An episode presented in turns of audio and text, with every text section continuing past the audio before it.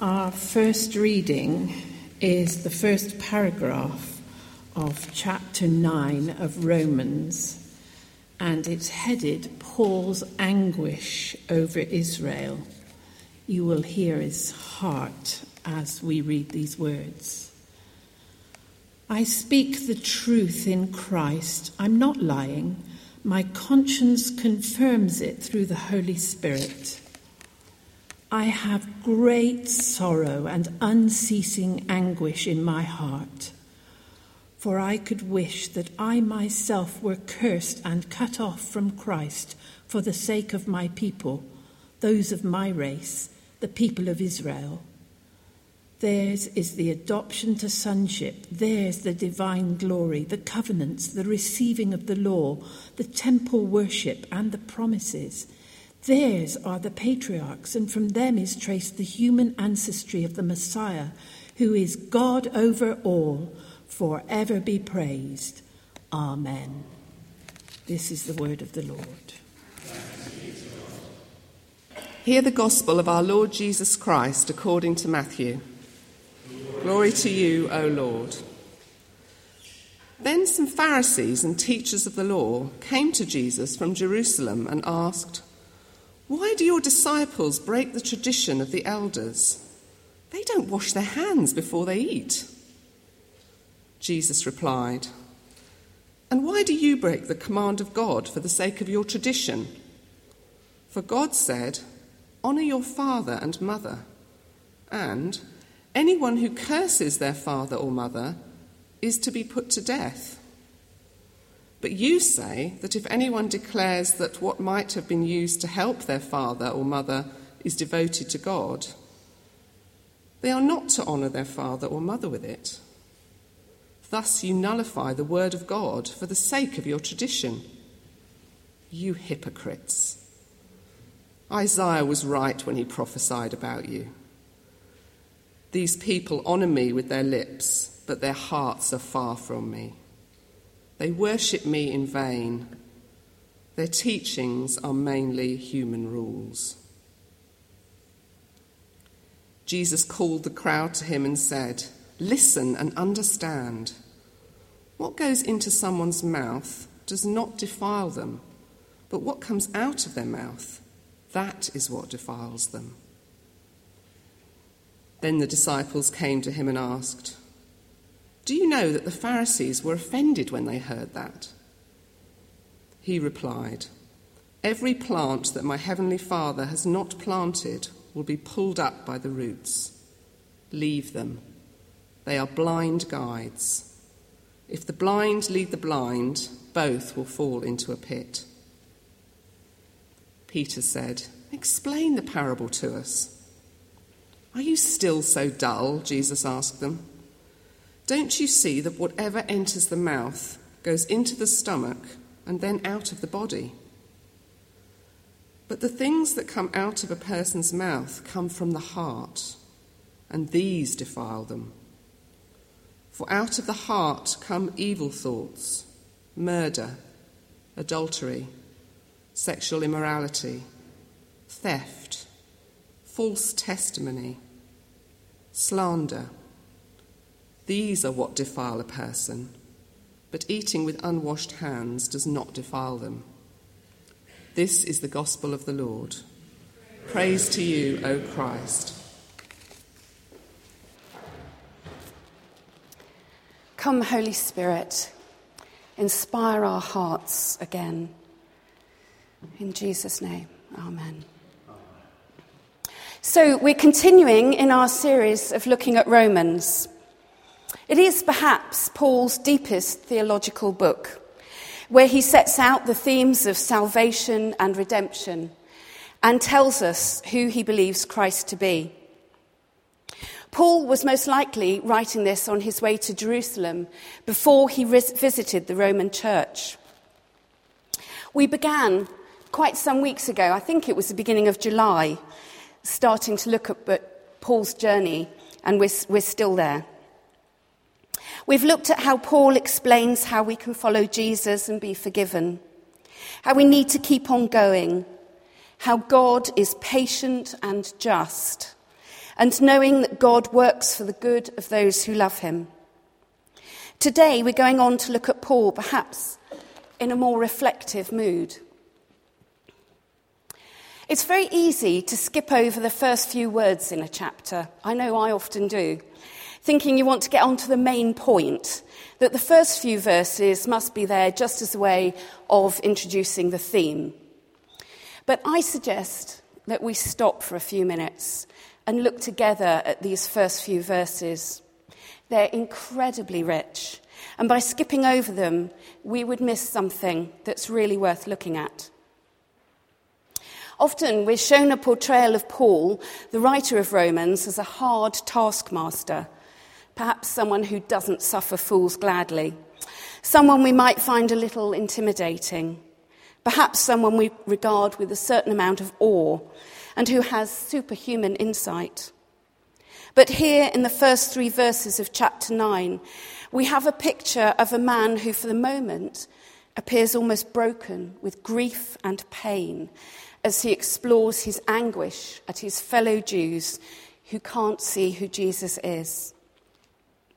For him, this is no intellectual argument about Abraham's legacy, but a longing for his own race, those he describes as his brothers, to see Christ as the fulfillment of God's promises. Paul was not only a Jew, but someone who took his faith seriously. He was a man of learning, brought up steeped in Jewish law and writings. He was deeply embedded in Jewish life. We don't know much about his family, but can only guess that it must have been agony for him to know Jesus and know that would cut him off from all the people he'd known and grown up with. Here in verses two and three, he's putting his feelings into words. He's willing to give his life for those lost Jews who can't understand who Jesus is. The depth of his love and pain are there for us all to see. Is this a moment when one of the most prolific and amazing missionaries of all time is losing his vision? Perhaps he's looking at the cost of discipleship and wondering if it's all too much. I am sure we can all think of family members or friends who haven't understood our own journey of faith and for whom we grieve, perhaps even thought of as Paul does here. He echoes the call of Moses in Exodus thirty-two as he says he would give up his salvation if his fellow Jews would come to faith. Are we seeing the moment that Paul has lost his nerve? Is he doubting the goodness and grace of God? I think that Paul's grief-stricken cry, profound as it clearly is, is not giving him doubts. But as we read on, we find it's taking him deeper into Christ. Paul has begun with an affirmation of his faith right at the beginning of verse one. I speak the truth in Christ. All that Paul ever says to us is through the filter of his unshakable faith. Paul remembers all the promises given through Abraham in Genesis, then through Isaac and Jacob, Moses in Exodus, and then, of course, David, to whom not only the promises to the Jewish people, but through whom all humanity was to be saved. His was the line that would give us the promised Messiah. Much of the Old Testament looks forward to a day when God will send a Saviour to reunite all people to him. Hosea, Song of Solomon, and Isaiah, Zechariah, they're all rich in passages that prophesy Christ's appearance in the world. It makes it all the more difficult for him to understand how his own people have not understood the love and grace that is available to us all through Jesus. This is the inheritance of the Jews. But as Matthew in our gospel reading shows us, many are bound up with tradition and law and couldn't see who Jesus is because their hearts aren't in the right place. They have forgotten who they were called to be. These are our promises too, because we are adopted into Christ's family. But it can be as easy for us to forget our inheritance if we too start to believe that our own tradition is the only right one and forget to look always to Christ. It can be so easy to get bound up in the right way of doing something, forgetting to give our hearts and souls to Jesus. When I worked for Jack, we took the young people up to a hill in the park one Easter morning. We read passages of scripture and shared bread and wine as the sun rose over the hill. It was amazing, beautiful. It was transformational and sacramental. But it broke so many canon laws and would have been deemed illegal by many. I have friends that would have found the whole thing extremely difficult. And yet, it was one of the most moving things I've ever been involved in, because there were young people there who, for the first time, were celebrating the resurrection of a Christ that meant something to them.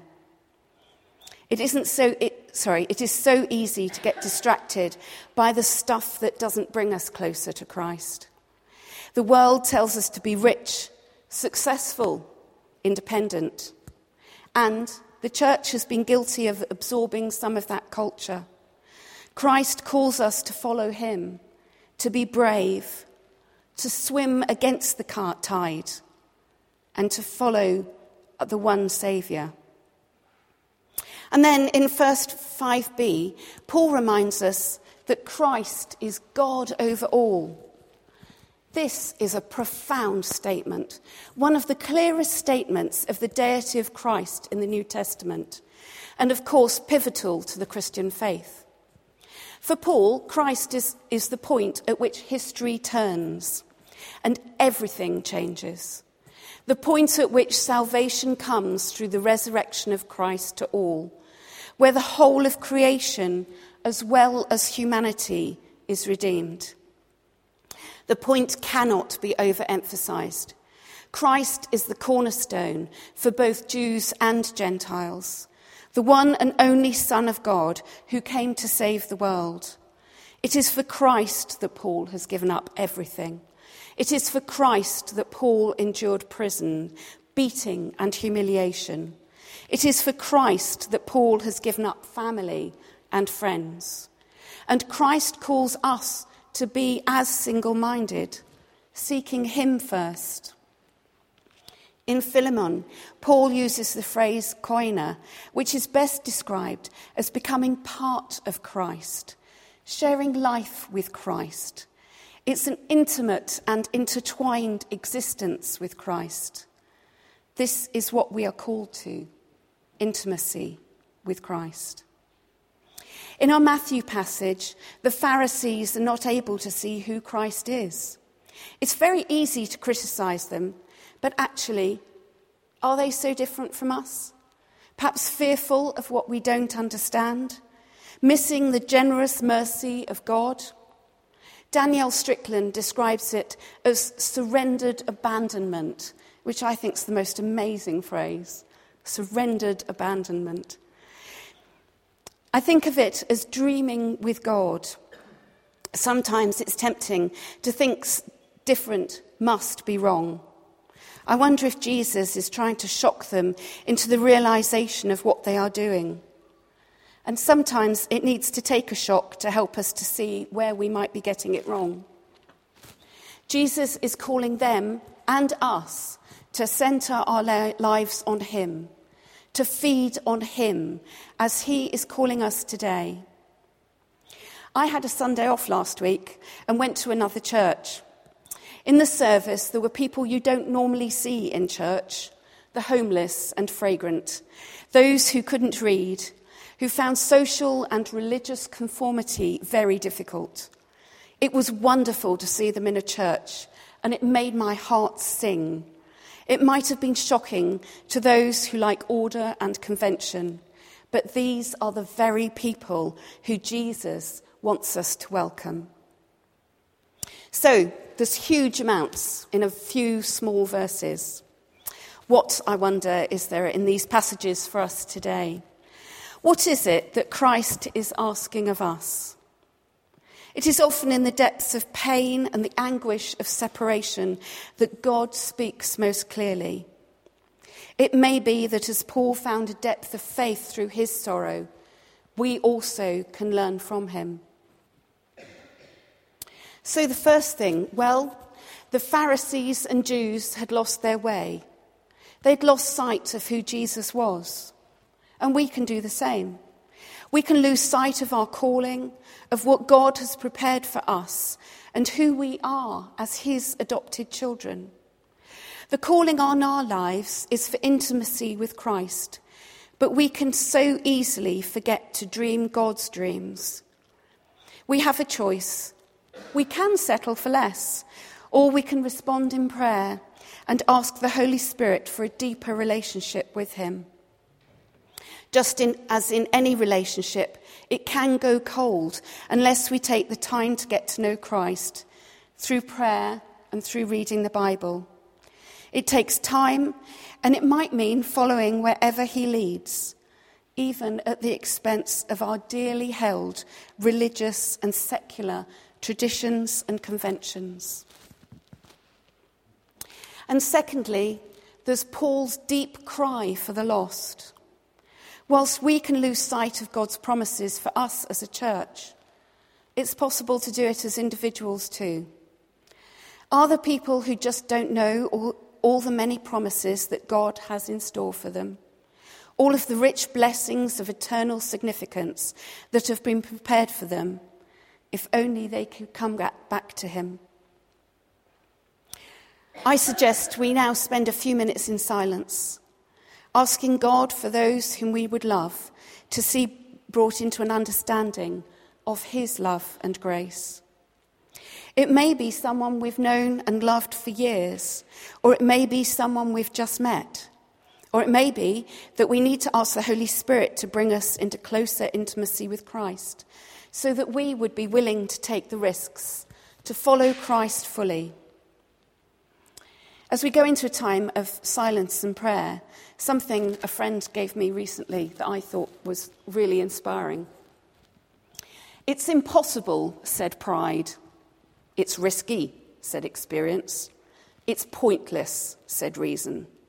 "Give it a try," whispered the heart. And so, just in a few minutes' silence now, just spend time with God, bringing those questions to him, and I will finish in a few moments in prayer.